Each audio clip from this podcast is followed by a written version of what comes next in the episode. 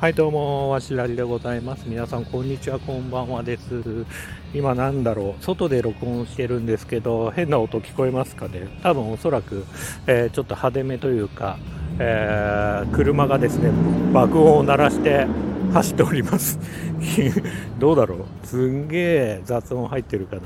な。はい。というわけで、こんにちは、こんばんはですって感じで話始めてみたんですけど、まあ、いつもはね、こんばんはって始めてるんですけど、今日はこんにちは、こんばんはで始めてみた、まあ、理由というか、まあ、そんな深い意味はないですけど、まあ、始めてみた理由としては、まあ、大体ね、えー、聞く側も朝聞いてねえだろうっていう気持ちもあるし、ね、基本的に朝のね、忙しい時にこんなもん聞くかっていう話もあるんで、あの、そんな感じでね、えっ、ー、と、まあ大体昼かね、夜に聞いてるでしょっていう感じで、えー、こんにちは、こんばんはっていう感じで始めてみたの。見たのと同時に自分自身もね、えー、と朝からね、えー、録音してることはそうそうないんで、あのとりあえずはね、こんにちはか、まあ、こんばんはで始めてるんで、まあ、聞いてる側も一緒でしょうっていう感じで、こんにちは、こんばんはっていう感じで始めてみました。はい。最近はですね、ゲームの企画書っていう本を読んで、見たんですけど、まあ、図書館でね、ちょっと借りて、っていうのは、なんか最近 RPG スクールっていうゲームというか、RPG を作れるゲームじゃないな、ツールかな？ツール。ツールを、まあ、触っていまして、そんなこともあって、ちょっとね、改めて、昔ね、すっごい昔、中学生か小学生かわかんないですけど、自分が。その時にですね、まあ、桃鉄、皆さんで言うと桃鉄とか、桃太郎伝説はもう知らないかな、若い子はね。桃鉄ならわかるかもしれないですけど、鉄道でね、えー、いろいろ回って、なんか株買ったりとかしながら、誰が一番優秀な社長かなんていうね、感じのゲーム、すごろくゲームですからね。があったりするんですけど、それを作ったね、佐久間明さんの、えー、RPG の作り方的な漫画が昔あって、上下巻で。で、それを読んだ記憶があって、で、それもあって、なんか最近、そういえば RPG スクール作今作ってるけど、まあ、そういえばあれ読んだなっていうのを思い出して、ちょっと再びね、Amazon かどっか、まあ古本でもいいんですけど、買おうと思ったら検索してみたらもうそれプレミアついてて1万円とか、まあ、そういうレベルでちょっともうすでにすげえ高えなと思ってさすがに古本でまあちょっとさらに読んだことあるのにまあそんな感じの、まあ、漫画を古本で1万いくらで買うのはちょっとなーっていうのもあったんで佐久間さんがインタビュー受けてるその、えー、ゲームの企画書っていうね本をまあ、図書館で借りて、まあ、読み始めたって感じではあるんですよね。うんでまあ、それもあって、まあね、改めて刺激を受ける部分もあるしやっぱり、まあ、どんな、ね、漫画だろうがアニメだろうがゲームだろうがやっぱりキャラクターというのはすごく大事なんだなとか、まあ、パラメーターとか、まあ、そういう数字関係もちろん大事だよなとかあとね作ってる側の熱量っていうのはもちろんすごい伝わるよなとか思いながらいろいろ読んでたんですけどちょっとふとね思ったことがやっぱりさっき言った通り佐久間明さんだったらも桃鉄ってみんな知ってるし僕が子供の頃からあるしんでやっぱりそういう意味だと超巨大コンテンツというか、まあ、一つのジャンルもちろんすごろくってもの自体はあの過去にもあったはずだけど、まあ、改めてねこう桃鉄ってジャンル自体を作ったんじゃないかなって僕は思っていてまあいろいろね、そのゲームの企画書っていう本の中でも、キングボンビー入れる入れない問題とか あね、誰かがやっぱ悲しむ仕組みではあるんで、なんかそれでね、賛否両論あったみたいですけど、そんなこともあって、あのいろいろね、堀、堀裕二かな、ドラケの堀裕二かな、もう反対してたとか、いろんな声がありながらも、なんかね、やっぱり、まあみんなで遊ぶもんだから、一人で、あのせこせこ、せこせこ、せこせこって言葉が合ってるのかな？一人でね、こう、黙々と遊ぶ、ね、ドラクエとかと違うから、みんなでワイワイして遊ぶもんだから、キングボンビー入れてもいいじゃんみたいな発想で、まあ入れたりとかしてたりするんですけど、なんかそんなこともあってね、で、えー、佐久間さんで言うと、さっき言った通り、桃鉄を作ってて、桃鉄自体は今も続いてるコンテンツ何十周年なるんだろう、そう言われてみると。ななんだろう、ちょこっと検索してみたら、桃鉄35周年らしい。35周年かな。ももっと経ってんのかな。わかんないですけど、とにかくそんぐらい経ってるって、そんぐらい経ってるっていうか、そんだけ愛され続けてるゲーム作ってるっていうのは、まず、とにかくすごいなとまあ、それってやっぱり一つのジャンルを作ったんじゃないかなっていうふうに思ってるんですよね、僕はね。うん、でその同じ本の中にはあのポケモンを作った田尻さんの、まあ、インタビューというか、田尻さんはゼビウスの、まあ、遠藤さんと対談してる的なものが、まあ、インタビュー的に出てたりするんですけど、まあ、そのポケモンっていうのもやっぱりすごいよねと。まあ、もちろん過去に RPG とかそういうコンテンツっていうのはたくさんあったけど、あのまあ、ポケモンっていうね、一つのジャンル、そういう、まあ、なんつうんだろう、ああいうの、ね、仲間をモンスターを仲間にしてそれを育ててとか団体戦やったりとか人とのつながりを大事にしたりとか、まあ、当時ゲームボーイで言うと多分あのコードつなげてね今みたいに Bluetooth とかいろいろネットワークを駆使して遊ぶゲームじゃなくて本当のねゲームボーイとゲームボーイをあのコードかなんかでつなげて対戦とかしてたと思うんですけど、まあ、そういうゲームを作ったって、まあ、交換したりとかねうん、だかそういうのもすごいし、とにかくね、そういうジャンルを作った人ってすごいなと。でもちろんドラクエでいうドラクエもね、あの堀裕二さんとかも、ドラクエって、まあもちろん過去にはウィザードリーとか PC ゲームとかの、あのー、なんだっけ、えっ、ー、と、ウルティマとか、あのいろいろね、ローグとかいろいろあったのかもしれないですけど、まあ、RPG というものをジャパニーズ文化的に、ジャパニーズ文化、日本の文化的に、まあ、初心者でも遊べるようにこう噛み砕いて、僕らに初めて RPG を体験させてくれたっていう、まあ、ドラクエもね、やっぱすごいし、なんかね、こう読んでて思ったのは、やっぱ一つのジャンルというか、で今も愛され続ける、何十年も愛され続けるコンテンツを、まあ、作った人っていうのは、まずすげえなと。うん、例えばですよ、まあもちろんドラクエでいう堀裕二さんとかは、その、頂きストリートとか、ポートピア殺人事件とか、他のゲームも作ってるけど、まあ言ったらドラクエのイメージも強いし、桃鉄言ったら佐久間さんとかも、あの、桃太郎伝説の方からスタートして、もちろん RPG の方でも、まあそれなり、それなりにというか、しっかり素晴らしい成功を収めながらも、桃鉄が続いていて、やっぱり今の子から見ると、桃鉄だよねと。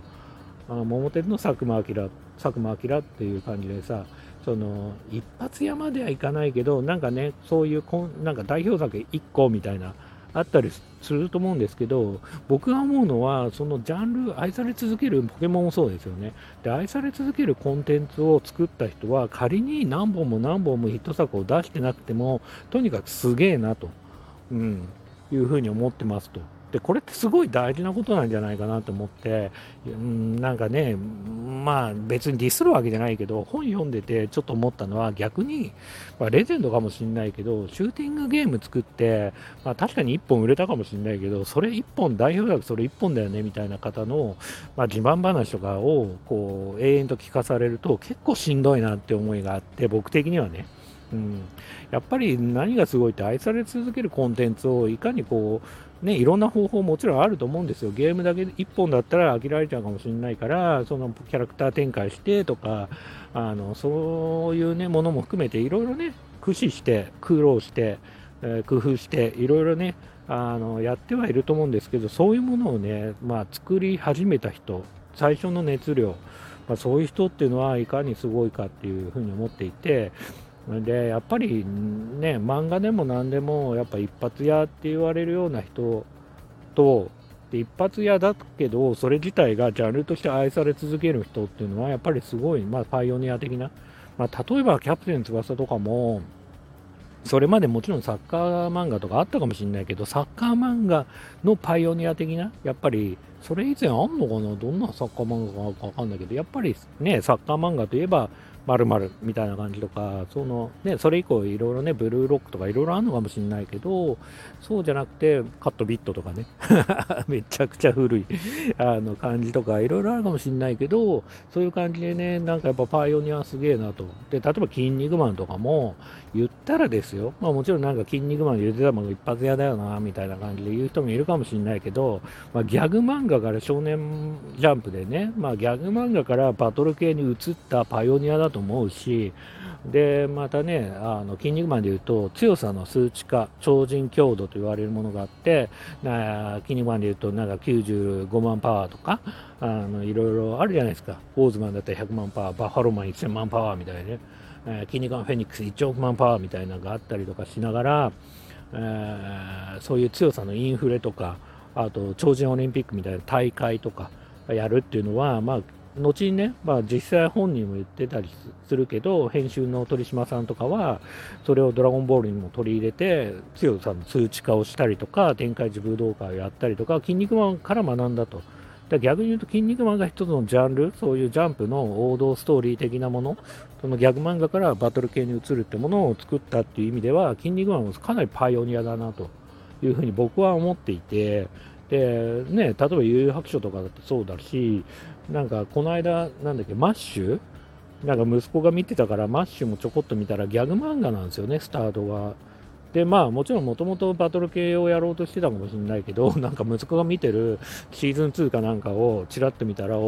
最初に見た第1話と全然ちゃうやん、バトめちゃくちゃバトってんじゃんみたいな感じがあって、まあ、言ったらそれって、まあ筋肉マンが引いた、もちろん筋肉マンもいろんな漫画から、いや、あの、オマージュというか、まあなんか、あの、影響を受けて作ってるとは、まあ実際にね、ゆで卵先生も言ってたりするんですけど、まあ、キンニマンが作った、その、王道ジャンプ的なこうギャグから、あのバトル系に移るっていうレールの上を歩いてんじゃないかなって感じがするからやっぱねそれの元祖を作ったっていうのはめちゃくちゃ尊敬されるべきだしやっぱ何事もパイオニアっていうのはすごいよねっていうことを、まあ、改めてね僕ね、えー、思った今日この頃でございます。で言うとね、ちょっとここから先は本当にマニアックな話で、あの興味ない人は聞かなくていいんですけど あの僕あの、プロレス、筋肉マンの流れじゃないけど、プロレスもそこそこ好きで、プロレスもね、多分そうなんじゃないかなっていうふうに思ってるんですよね。やっぱ、あのね、皆さんはわかんないかもしれないけど、例えば時代を作ったレスラーってそういう人なんじゃないかなと思っていて、例えば長州力とか、長州力って何がすごかったかっていうと、ハイスパートレスリングって言って、あのプロ昔のプロレスって結構前半だらだらしてたというか、まあ、なんだろう。あの関節技とか寝技みたいな感じで前半結構ダラダラして後半に盛り上げるみたいなのが王道だったんだけど、えー、そういうことをせずにあのいきなりあの大技を繰り出していくみたいな文化を作ったのが長州力なんですよね。まあロ、まあ、ロドリアとかも近いかもしれないですけど、まあ、そういう意味でジャンルを作ったなとか、例えば藤波辰巳とかも、まあ、ある意味ね、猪木の血を引いてるんで、地味っちゃ地味だけどジュニ、ジュニアヘビー級というジャンルを作ってたりとかするんで、あのそれまでね、プロレスの世界にジュニアヘビー級っていうジャンルがなかったところに、ジュニアヘビー級っていうジャンルを、まあ、海外から持ち込んだというか、まあ、そういうジャンルをあ、まあ、日本にも、えーと普及させたっていう意味ではかなりパイオニアだし、からそういう意味だとね、もしかしたらジャンボ鶴田とかより、やっぱり長州とか、偉大なんじゃないかなっていうふうにちょっと最近は思い始めてますよね。猪木も猪木で、やっぱり一つのジャンルっていう意味では、あのね、身長とかも馬場さんみたいにでかくはないものの、やっぱり一つのジャンルとして、あの総合格闘技じゃねえや、えっと、医師格闘技戦か、総合格闘技ない時代なんで、ちょっとね、他の柔道家と戦ったり、有名なところだとモハメド・アリというボクシングのね、現役のヘビー級のチャンピオンと戦ったりとか、まあ、そういうところでかなりね、こうジャンルを一つのジャンルとして、まあ、そういうものを作り上げたんじゃないかなっていうふうには思っていて、そうじゃあ、その下の世代どうなのって思うと、えーとまあ、武藤とかはね、そういうちょっと硬派な、黒パンツで硬派な時代世界をちょっと華やかなものにしたっていう意味ではパイオニアかもしれないし、あの長野正弘っていうの選手はね、海外からこのエンダブローっていうアメリカンプロレスを持ち込んで、あのなんだろう、よりおしゃれっていうか、なんだろうな、黒を主張にした、こう、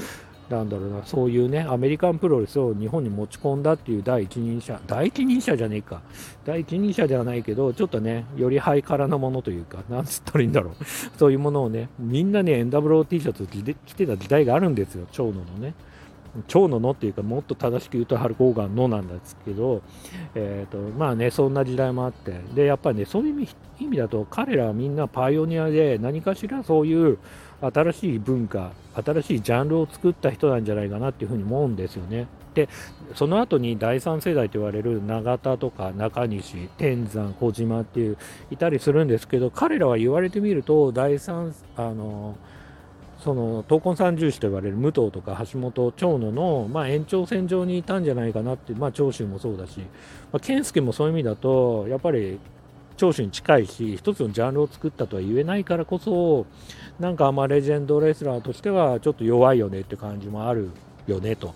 いうふうに思うんですよね。例えば棚橋とかだったら、じゃあもうちょっと硬派なストロングスタイルバリバリな、まだね、そういうファンがいた頃から、なんかすごいもうちょっとプロレスしっかり総合格闘技とかに目を向けずに、しっかりプロレスやるんですよっていう一つのジャンルを作ったと思ってるし、プ女子と言われる、そのプロレスを好きな女子がすごく増えたっていうのは、一つのやっぱり新しいパイオニアだったんじゃないかなというふうに思うと、やっぱプロレスの世界でも一つのジャンルを作った人作ったっていう人はすごく尊敬されていいんじゃないかなっていうふうには僕はね思ってるし実際にそういう人たちが名前を残してるんじゃないかなっていうふうには思うんですよね。うん、例えばちょっともうもうちょっとだけマニアックな話しちゃうと誰が聞くねんっていう感じなんですけどあの前田明って分かりますかね？